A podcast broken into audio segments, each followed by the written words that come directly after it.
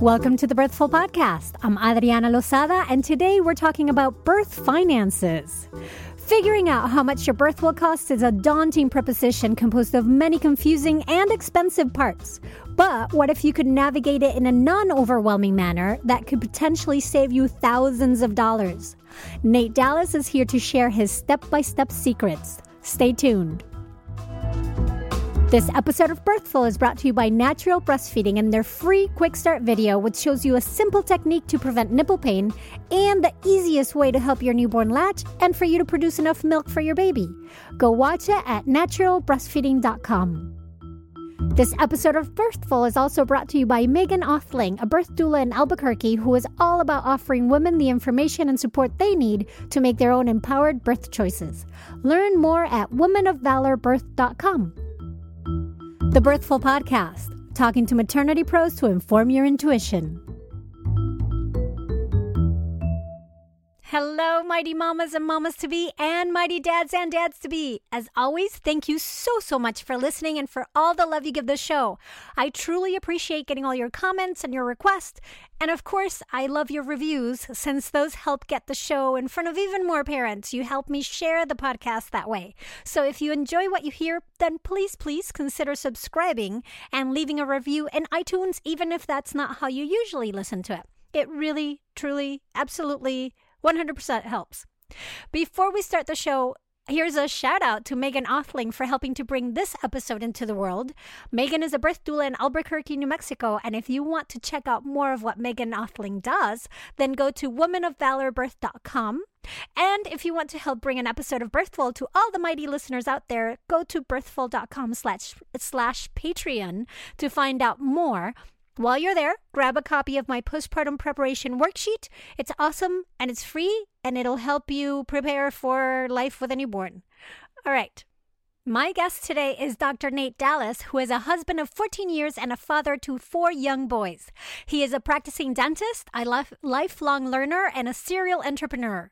When he's not building a fort, fishing, hunting, climbing trees, or making sidewalk chalk art, he's mentoring men on how to become a better version of themselves.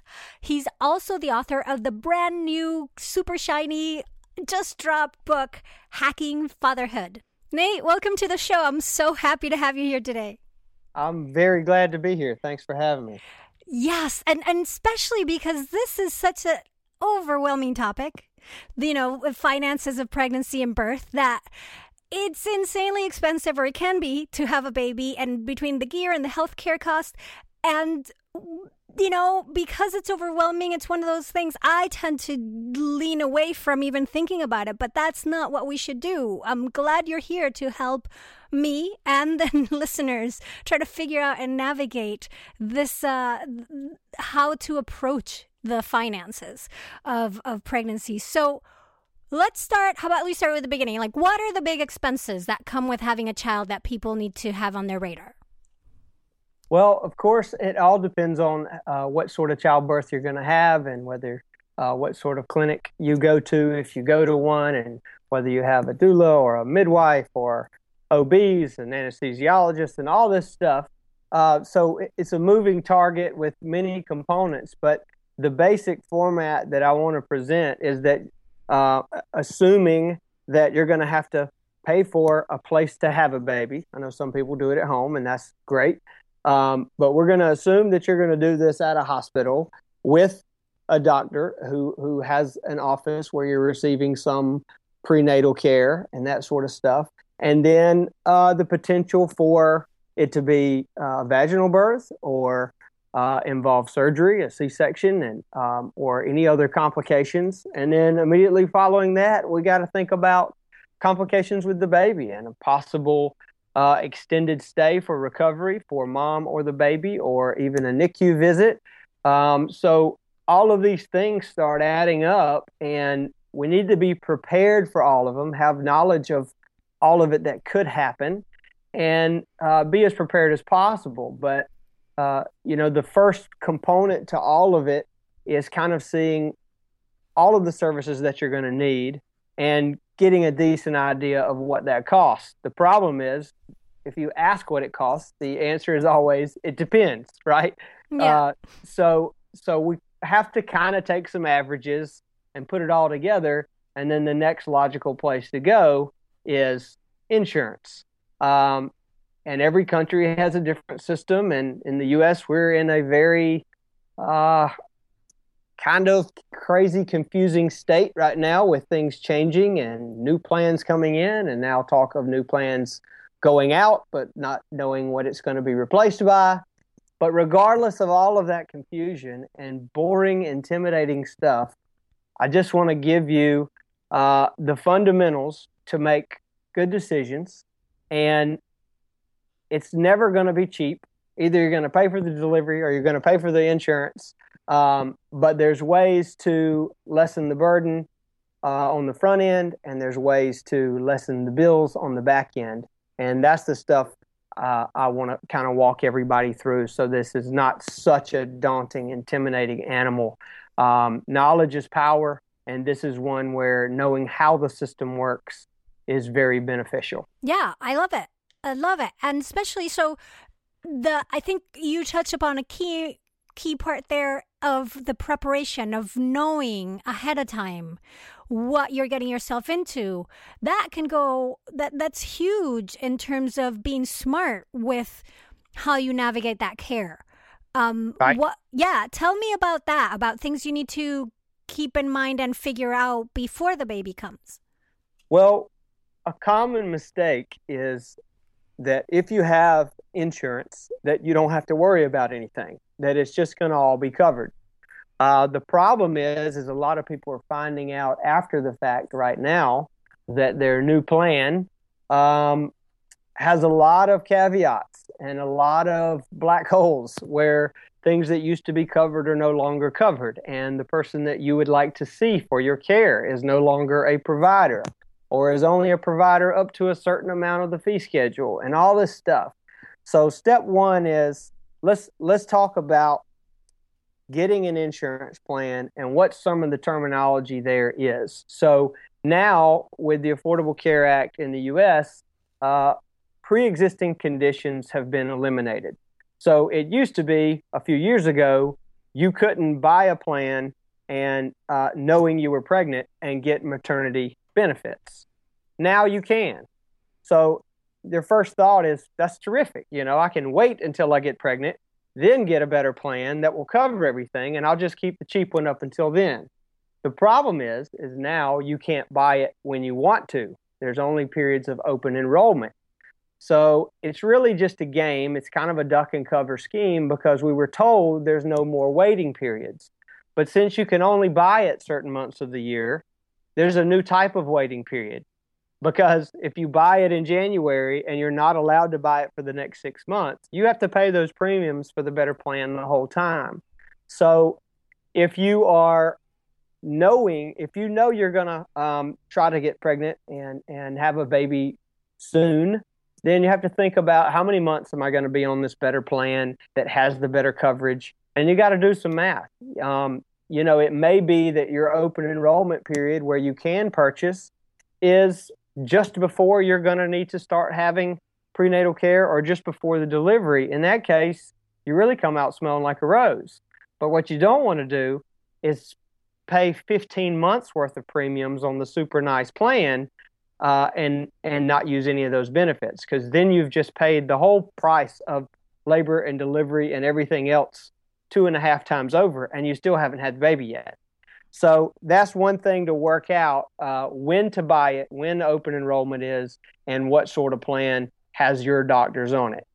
I want to really uh, drive home that you can't call the office and say, Do you accept such and such insurance company? You can't say, Do you accept Blue Cross? Do you accept Humana? Because most of them are going to accept some plans, but not all plans from that parent company. So you need to give them the specific plan that you're on and ask them which doctors accept it, what's covered. It's really a pain to have to do that, but this is a five to ten thousand dollar phone call, so it has to be done. and find out from them if the plan you're on or you're thinking about getting is not the one that's covered. Find out which one from them is the one they prefer, the one with the least amount of drama, least amount of red tape, the one that works the best. And then you can kind of backtrack. Let them recommend a plan um, that, that they know works, and then you can backtrack from there. So, so, yeah, that's super interesting because one one of the things that comes up often here in the podcast is the fact that for a good birth outcome, or or something that yeah for a birth outcome you can't guarantee a good birth outcomes but a satisfactory a satisfying birth experience that where you feel res- respected and taken care of one of the biggest decisions you can make is who your care provider is. Right. So that in terms of the quality and an experience that you're going to have but then i love this component of okay go find that provider and then go to them and see what plan works best for them and try to get on it. Right. Well, see, they they've already done all the homework. They've already been through all the frustration, and they hate all these changes as much as you do. I am a medical provider, and I can tell you, every time there's a change, it makes everybody crazy in the building. But you have to keep up with it because it's a constant moving target. But they can tell you, we do accept plan A, B, C, D, and E, but plan A only covers 30%. Plan B covers up to 60. Plan C says it covers 100%, but it's only 100% of what they think it should be charged. So if the if their bill is $3500 for prenatal care and delivery at the office, but the insurance company says, "No, we think it should be 2000." Well, they're going to pay 100% of 2000. And guess who's left with the other 1500? That's you. So these things are so important to know because you never get what you think you're getting. The little summary page on the website that shows you everything that's covered uh, is really um, I don't know I don't know the right adjective to say without uh, just being scandalous, but it, it's it's intentionally divisive, I believe, and so you you think you're getting all this stuff and you're comfortable, and you get in there and realize you're not anywhere close to what you thought you were getting. But the important things to know on your plan, one obviously is what the monthly cost of it is, and that your doctors are actually on it and the facility is on it.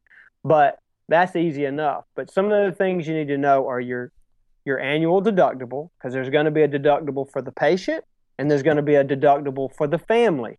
Because remember, after the child is born, that child is his or her own medical record. That's a new person, a new identity that has their own policy. So, mom's deductible and baby's deductible are two different things now. So, we have to know what the deductible amount is, which is the amount you pay out of pocket before the insurance company starts paying. That may be $500, it may be $6,000. But if your family deductible is $6,000, then you're going to need to have $6,000 worth of cash somewhere. And that is a really difficult thing for a lot of families. I mean, that's a lot of money. Mm-hmm. So so then you have to work out okay, well, let's try to get it to a $2500 deductible. Well, then the monthly premiums are 3 times as much. So where can you afford it? On the lump sum after the baby comes or in the monthly premiums? At some point it's got to be paid for because the way the system works, and this is unfortunate for many and very fortunate for others, the person that's paying the real premiums is paying for five or six other people that are paying nothing. That's just the way it works. That's the way our system works. Love it or hate it. That's it. So if you're a high income earner and you're not getting any uh, special graces, you're paying an absurd amount of money for the monthly premiums and all the services because that same money has to go to pay for people who are paying nothing or paying a reduced fee. Can't do anything about it. That's yeah. just part of the deal. And insurances so, are always trying to also cover their the, their part of it by negotiating the lowest prices they can with the healthcare providers. Absolutely. And like you said before, like I think this is worth two thousand, not the three thousand six hundred that you think it's worth. So that's all I'm going to give you for it. Um, right. And so, so it's it it, it is. I, I, I know it's so tricky. It's it makes your head hurt of how yeah. how you have to be very detailed because you are going to pay one way or the other. Well, the other part is is it the insurance companies are now sort of dictating what the offices do and what they can do. And so now you see this litany of charges that goes on just automatically and all these lab fees and all this stuff and they're on there not necessarily because the patient needs it or it was warranted, but because that's something that's covered.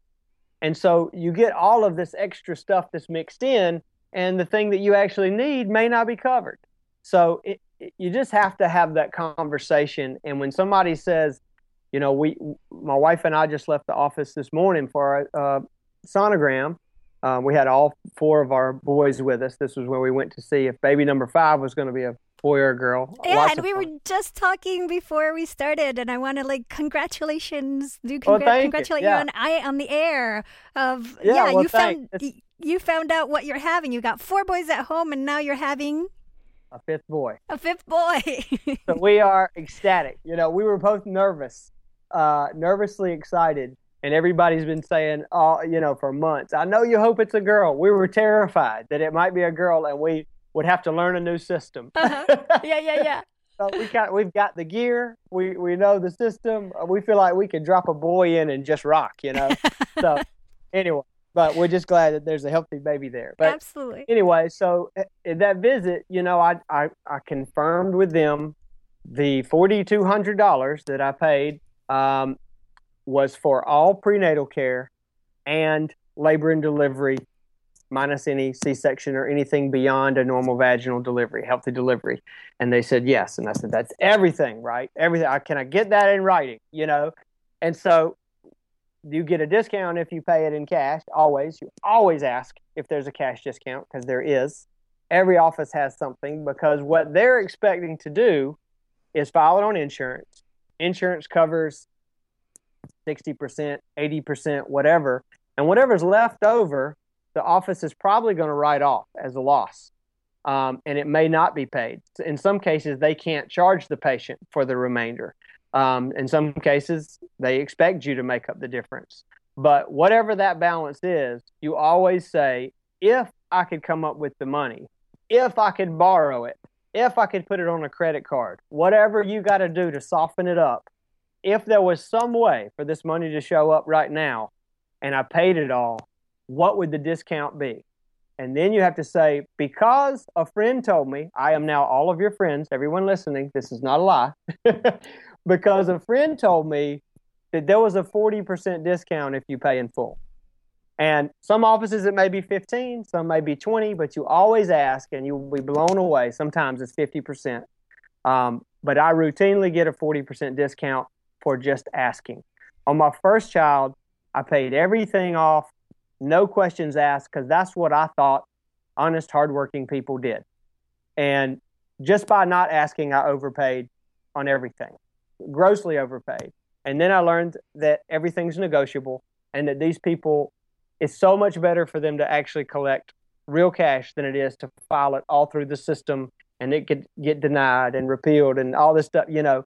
So they want to take cash and they are happy to offer a discount. So that's just another caveat there to keep in mind. We'll get back to that when it comes to the negotiating the bills. But and before we move on, though, I wanna I wanna understand this a little bit more because Okay. I, I have questions about this.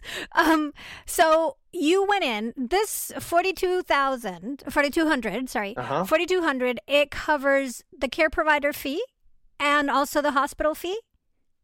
that's no, no, no, no. Hospital and anesthesia would be different. Right. This, This is this is not the facility. Uh, this is for our doctor right. to deliver this baby and to take care of everything between now and then. So this would be the amount that he would be or she would be charging. They would be charging the insurance. Mm-hmm. Um, and then whatever the insurance pays back, there would be a remainder that they can either try to get from you or write it off. Right. In my case, I have a very high deductible. Mm-hmm. And so I was paying for it either way.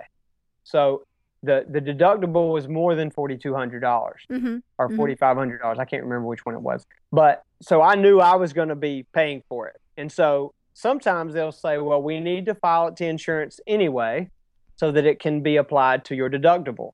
I've also learned a different trick that if you uh, go in and they say, How do you plan on paying for it? If you say, I don't want to file anything on insurance, I'm private pay, you will get a different fee and it will be lower. So if you know that you're going to be paying out of pocket, either way, I think uh, a good strategy is to find out what the cash fee is first, because if your deductible is six thousand dollars and your total bill is going to be four thousand, um, and they're going to send it to insurance, they may offer it to you for three thousand if you just go ahead and pay for it because of all the clerical work that doesn't have to happen. Right. So you know that's just something to think about. I I had a uh, procedure done myself last year, and I went in first and told them I had no insurance, that I wanted the private pay, and then immediately after that, I said, um, I'm getting a new plan next week. So well, I'm going to bring the card back and let you run it and, and do the math and see. And it was actually a better deal for me to pay it in cash with no insurance. Because you were getting a discount. Because I was getting a cash discount, mm-hmm. right? And because the insurance was actually covering so little of it. So, you know, this is all boring stuff. Yeah. It's so stressful and yuck. But, you know, a few questions could save thousands of dollars. So, you, you know, you just have to know the right questions. Um, so there's a few more things on the insurance plan that we need to know about um, other than the deductible, both the individual and the family. The other is um, the coverage amounts, which we kind of hit on, but you need to ask the office what that really means if when they say 80%, is that really 80%? But the other thing is the out of pocket maximum. And you'll see that in the summary for the insurance plans. That is the most that you're going to have to pay out of pocket before the insurance takes over and handles the rest. I think this is the most important number uh, that m- most people ignore. Most people just look at the monthly premium and assume everything's gravy once they have the plan. But you really need to know in the worst case scenario, if somebody has to stay for two weeks in the hospital, if something goes wrong, what's the maximum amount that I could owe?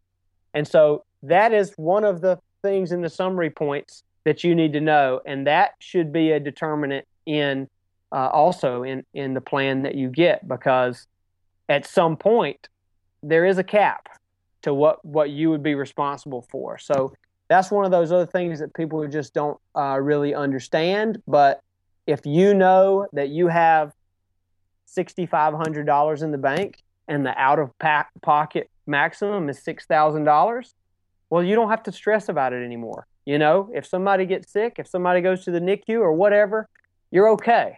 And that, that peace of mind is worth a lot, especially in a, in a stressful time with no sleep and hormones raging. No, absolutely. Plus, also, correct me if I'm wrong, but that also includes like your out of pocket max, every dedu- uh, co-insurance and everything like you're paying out of your pocket goes to building up that amount, right? That's right. That's so right. it's not just that you know whatever you're doing during that year, it all adds up.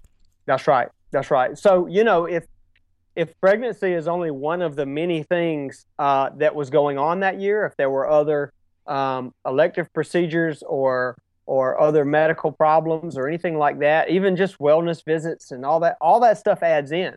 So if you know uh, that you need a colonoscopy or you need uh, a CAT scan or whatever it may be for something else, um, you know, and you can wait two months and do it the same year you plan to have a, a, a baby, put it all together, you know, and, and just ask, it's important to ask when the rollover date is. Most plans are a calendar year, but some of them are 365 days from when you enrolled. So you need to know when the date rollover is so that for deductibles and out of pocket maxes, you're cramming it all into one insurance year, which may not be a calendar year. Does that make sense? Absolutely, yeah, because this out of pocket maximum and uh, uh, and your deductible that all goes on. You know, once the day you reach that year, it goes all back to zero.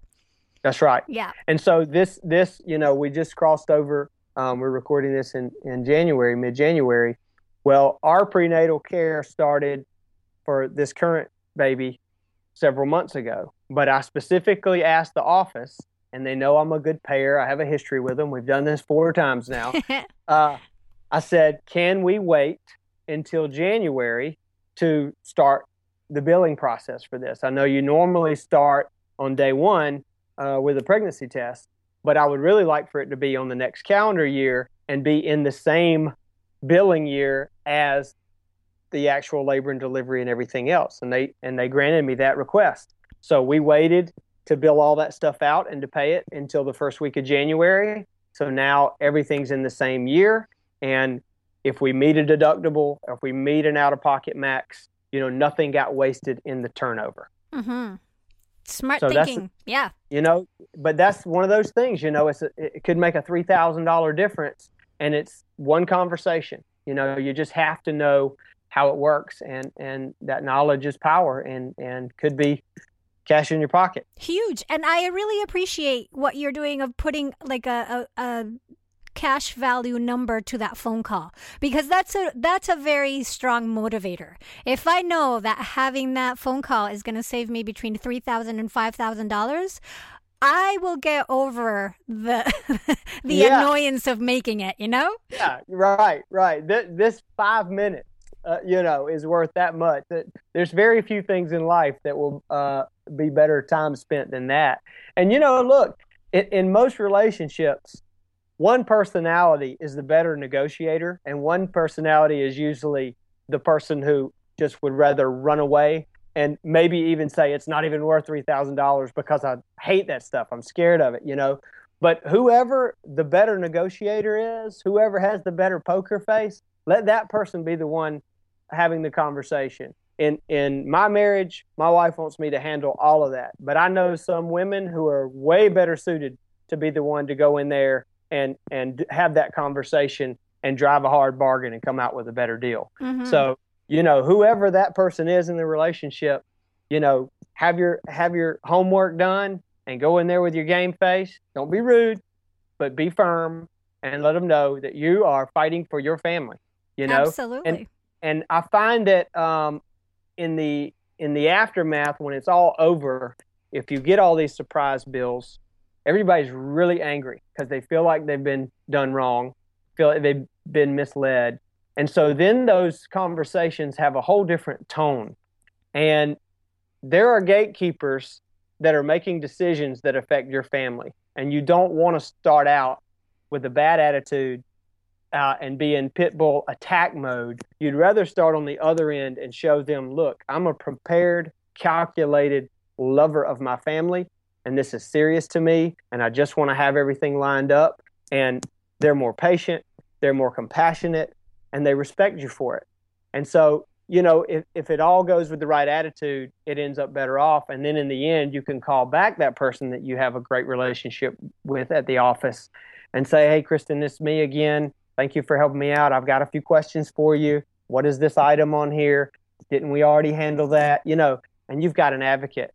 So it, it's it's a long process. Success is cumulative, and mm-hmm. uh, you know every step along the way matters. But it's so much easier to prepare for it than it is to try to put out the fire later. So I love it. I love it, Nate. I want to talk about also what you can do with the hospital. But before we do we do that, we're going to take a quick break. We'll be right back.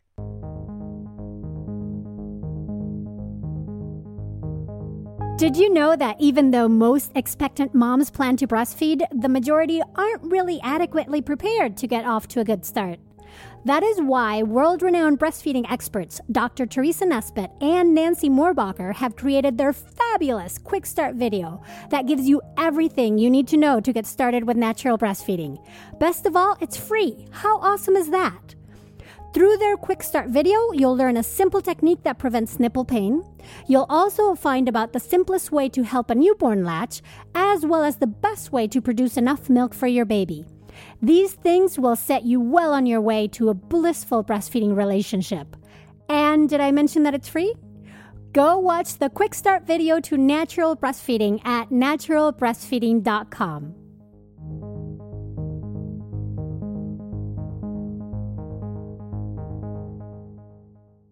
And we're back. And so, talking to Nate Dallas about the finances of pregnancy and birth. Nate, what? So, okay, that's what that's what the care provider. Now, with the hospital, that's a whole different beast. what can you do there? Okay, so again, we have to make sure that the facility and all of the doctors that are going to be in that facility are, are, are providers on your plan, including the anesthesiologist and including the labs. Those are the two things that people forget about. So make sure that those things are on there before you go in. But look, there's so many things that end up on that bill uh, when you go to the hospital, most of which you never asked for, most of which were never in question. So this is going to sound funny, um, but what I recommend doing, and I cover this in, in, in my new book for dads, every time somebody comes in the room, every time a nurse comes in with a bag full of stuff or a cart full of stuff, you tell them, I don't want anything that's not necessary.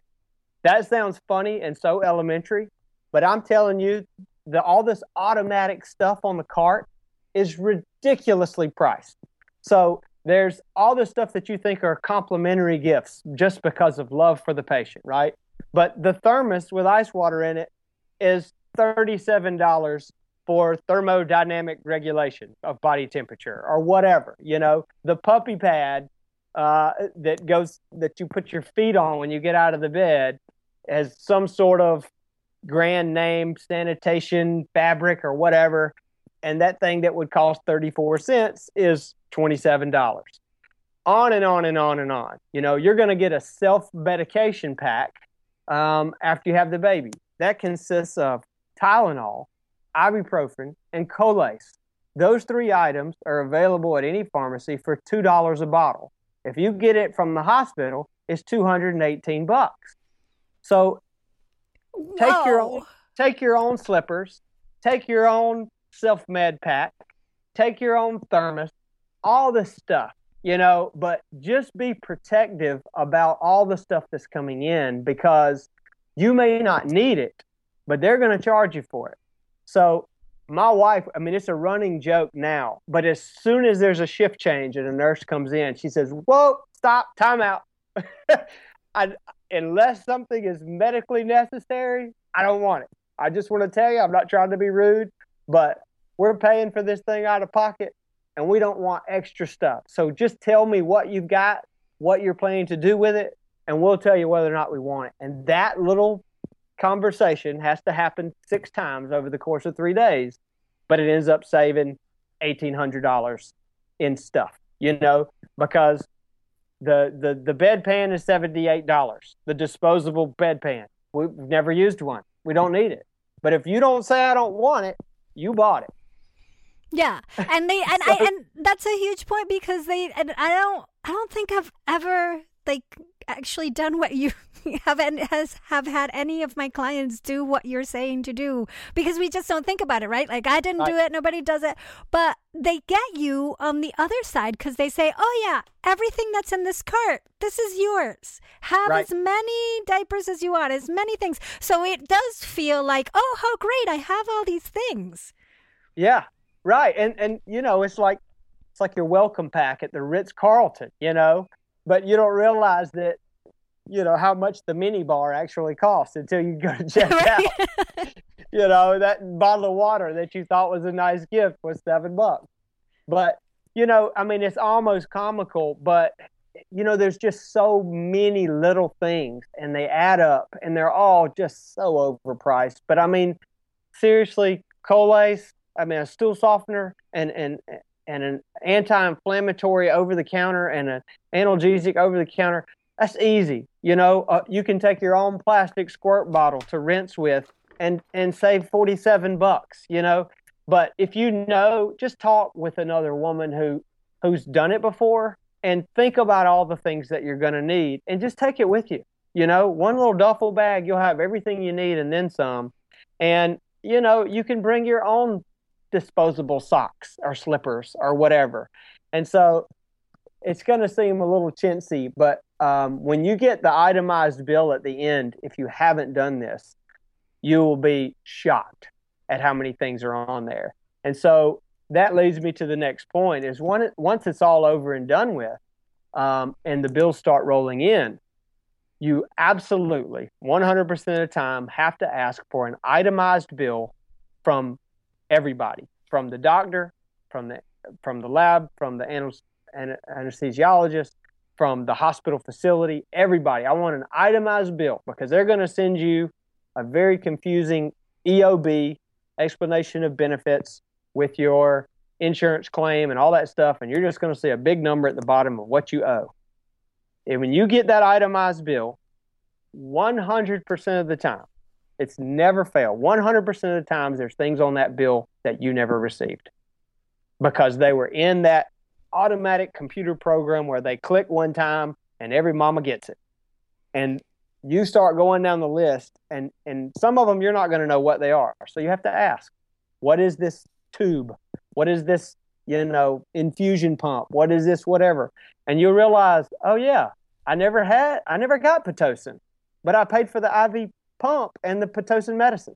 You know, I never used the this or the that or the whatever. And so you just go back through and it's like, delete it, delete it, delete it, delete it. We didn't use any of these. And they may or may not go back and actually read the progress notes in the in the chart. Uh, they'll probably just strike them off because they know it happens all the time. So there's another way to reduce the bill just by having one 10 minute uh, intervention, you know, and, and some of those things can get into the thousands once you realize there were three, four items on there at three or four hundred dollars a piece. Absolutely, and they and they are. So you know, it is overcharged in that sense of the, this holy coles becomes you know, right. It's, it's, it's covered in gold or something. That you know, yeah, yeah, I yeah. It's amazing. I, unless that colace comes from some special place and has some narcotic in it that I don't know about, I just can't. I can't wrap my head around it being you know sixty bucks. But um, so so there there you go. So then when it's all over with, you've itemized the bill, you've reviewed everything, you've prevented as much uh, expense as possible along the way, you've gotten the right insurance plan, everything was, you know, well planned and executed up until then. Then the final bills come in. Now, this is very important. I want everybody to hear me out here because this can save your family from a lot of trouble. The rule I want to tell you, and I want you to live by it forever, is do not sign a payment plan. Now, that's going to sound a little shady, but I'm going to explain it all to you. A hospital is going to have, a, a, when all your bills come in, a certain amount is expected for you to pay. I want you to pay what you owe, but I want you to pay no more than what you owe, no more than what you can negotiate, and I want you to pay it on a schedule that is comfortable for your family so you don't get in trouble financially. So, what they're going to propose to you and you're not going to be given any other option is Mr. Dallas, your total bill is $4,200. We'd like to put that on a 12 month payment plan and or or a 24 month payment plan, whatever, and this is going to be your monthly amount. So we don't expect you to pay it all off today, so we're going to work with you, and it's going to be like this great civil uh, work of justice that they're going to work with you. The problem is, is that becomes a legal contract. And in the next 24 months, you don't know what your family's going to need. You don't need to be in this contract that could potentially get you in trouble with credit, with your bills at home, with anything else. You don't have to sign a plan. What you can do is let them know that you're going to pay as much as you can every month and that you will absolutely pay it all off but you don't want to get into a legal agreement. Now, that's probably a new message that most people have never heard. And this is coming from someone who provides medical care and files insurance. And I just know how it works. And people end up in collections They end up with all this extra stress when what you really need to do is pay as much as you can afford to pay comfortably and know that you're going to get it all in time. They're going to keep pushing and they're going to want you to sign something because the person you're talking to makes a commission off of what they collect, off of what they collect in lump sum or off of what they collect in a treatment plan. I mean, a payment plan. So now this is important information to know because now you're in a position of leverage because you are in control of this person's bonus, of their paycheck. So now is the time to work out a deal. So you could say, well, I, I have $5,000 that I owe. I understand I owe that. I cannot afford to pay $400 a month. What I would like to do is pay whatever I can. But if I, if I could borrow the money, if I could put it on a credit card, if I could come up with it from friends or family or whatever, what would my discount be if I paid it in full? And they'll say, I'm going to have to talk to my manager. I don't have the liberty to make that decision, blah, blah, blah, blah, blah. That's fine. You, you talk to that person, you get to their name, you're as sweet as you can be, and you say, Okay, Jennifer, I'll wait for you to call me back and let me know. And she'll call back and she'll say, We can offer you a 15% discount. And then you say, Oh, that's just not really going to work for my family. One of my friends, Nate Dallas, got 40% off of his. And we were hoping to do that so that we could get this behind us and know that it's finished. But that's just not enough of a discount. We're just going to pay what we can pay every month. And I assure you, in time, we'll get it paid off. Well, now she knows that she's got to work harder to make that deal. And she wants to because she's going to make a bonus. If you send her $3,000, she's going to make a bigger bonus than if you send her $200 a month. So now let me talk to my manager again. I'll call you back. Jennifer, thank you so much. I know this is stressful for you and hard clerical work. I'm just trying to do what's best for my family, and I don't want to get us in financial trouble. We've saved some money for this. We just want to do the right decision and know that once it's done, it's done. So then she goes back, and she's probably going to call you back with a better deal. So that's the negotiation if you have some cash to spend. And keep working with them until you know they're really at the bottom and this is the number and and you'll be shocked at, how low it can go. Everything's negotiable. And I remember uh, a couple years ago, after NICU, after a bunch of problems, um, my leftover bill was something like twenty eight thousand dollars. I mean, just terrible. After all the stress of that, to realize this amount was there. I think I negotiated that down to twelve thousand, uh, going back and forth in these conversations. And I'm very particular about the language. I say, how do people do this? Like, does this cause people to go bankrupt? Who has $28,000 in their couch cushion? Like, what am I supposed to do? And my son still needs ongoing care, you know, and you plead with them. Tell me how this works.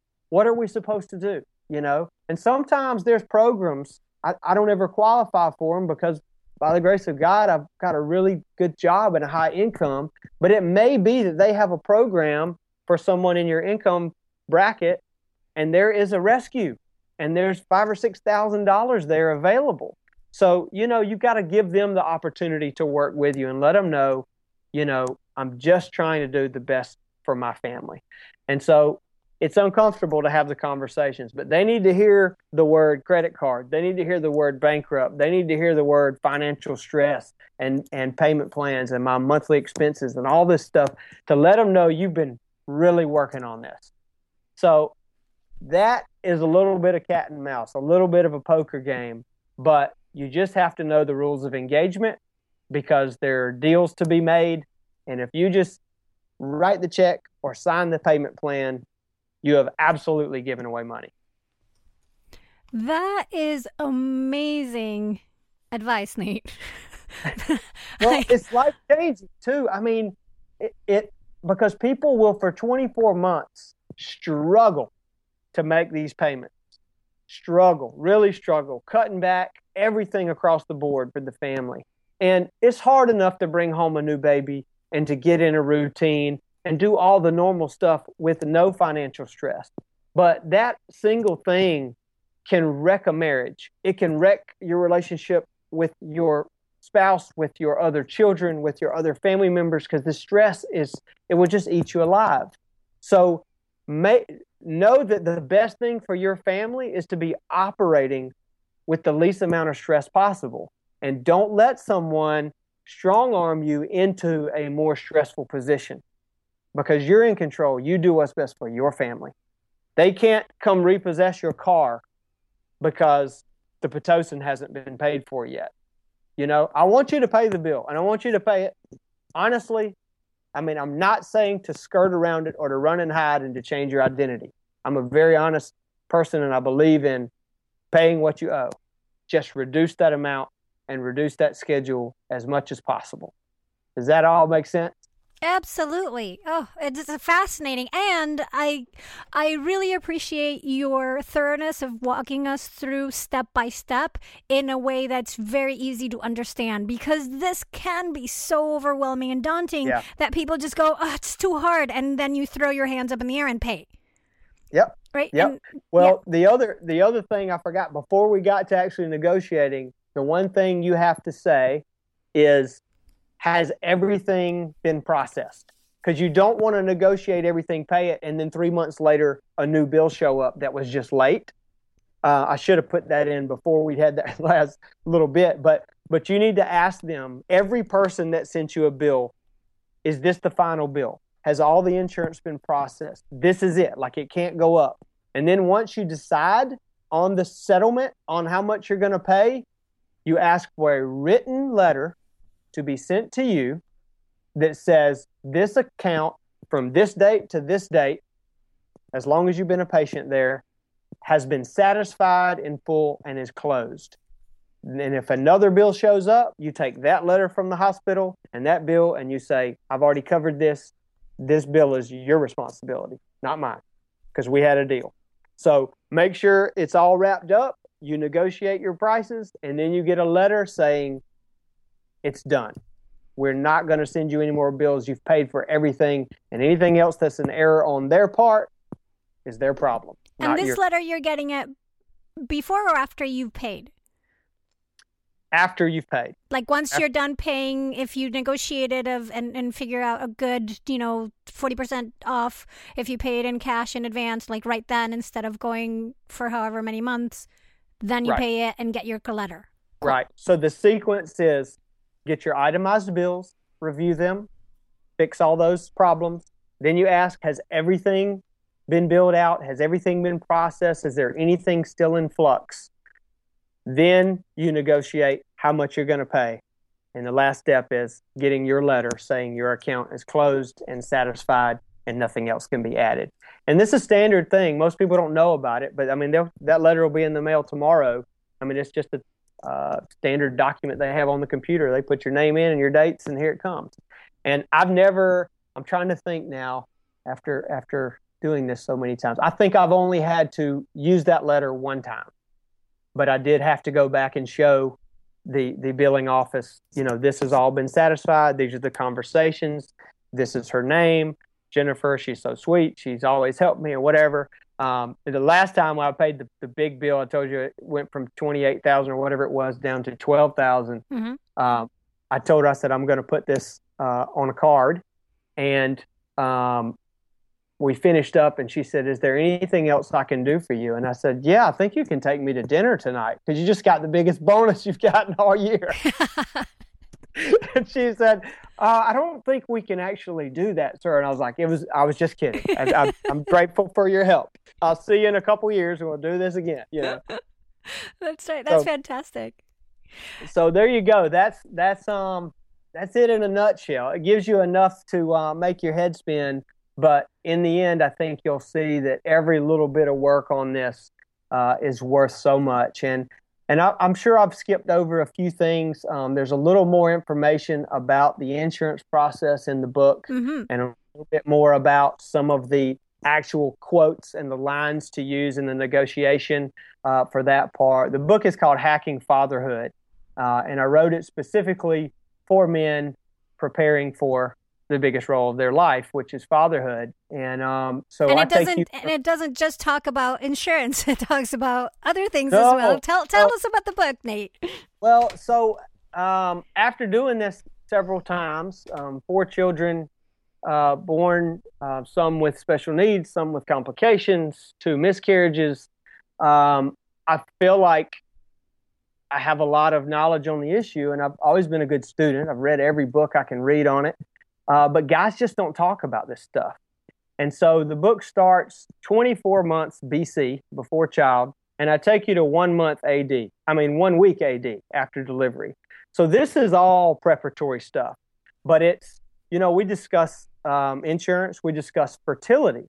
It's amazing to me how many men know nothing about fertility. Even more amazing, how many women know nothing about fertility and their own cycle.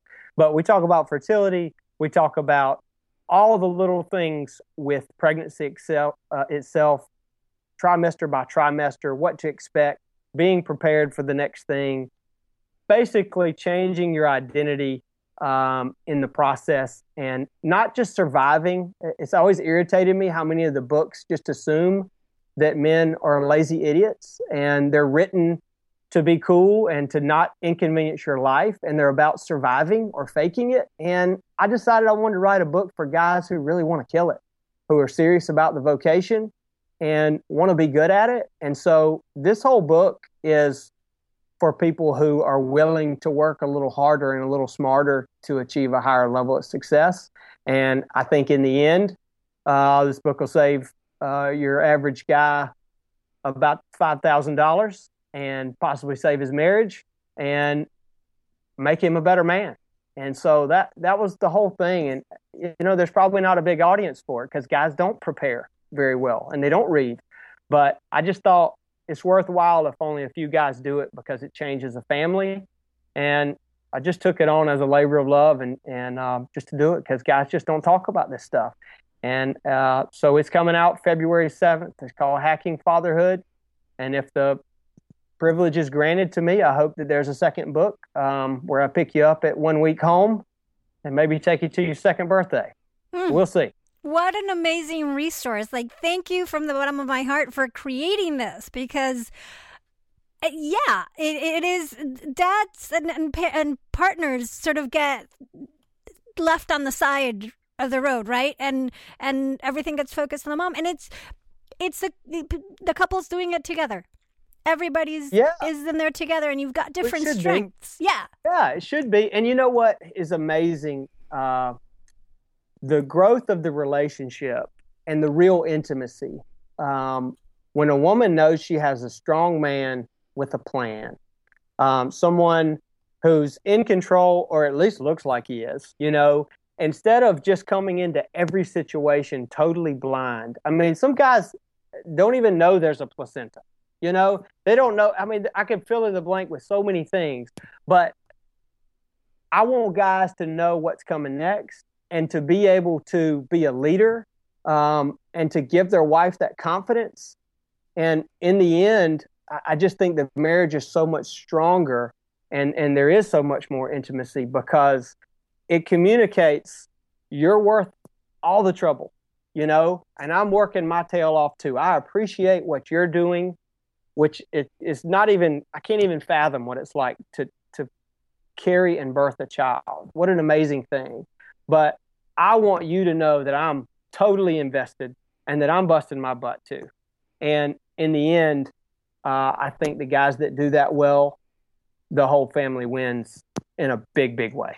Absolutely. Absolutely. Oh, so much so. And I think, and I, you know things like your book things like this podcast things things are changing and and i see partners i see dads i see partners getting more involved and being yes. there uh, you know working on this together and and being t- taking the classes and and reading the stuff you know so that they can be present and having being present in the in the birth room and and you know connecting with the doula and all the things yes. all the things yes. yeah yeah yeah all of it. Yeah, I want the guys to be hands on. I want them to be a part of all of it and to be right there giving their spouse all the confidence in the world and all the affirmation and appreciation.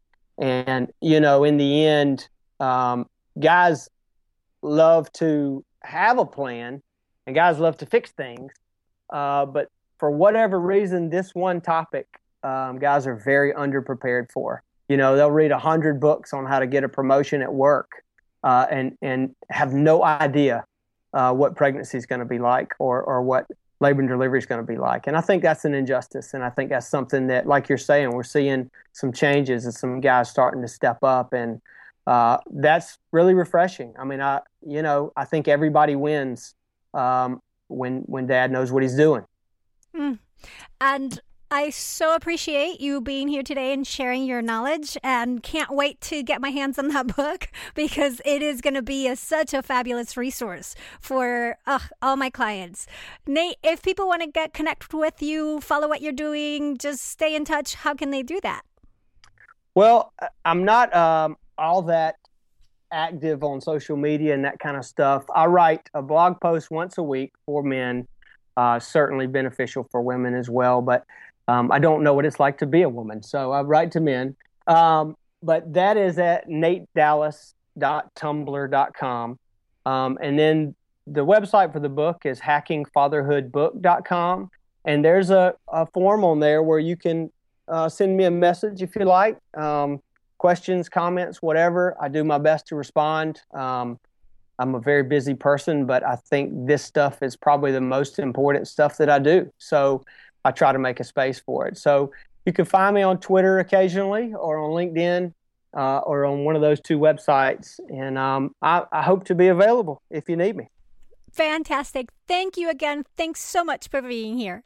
I've enjoyed it. Thank you for what you do. Mighty Mamas, I love to hear from you. So share with me your thoughts, and if there's a certain topic you'd like to know more about, let me know. Go to birthful.com where you can learn more about me, the show, Patreon member benefits, send me messages, and more. I'm also on Facebook or Twitter as at Birthful, so come say hi.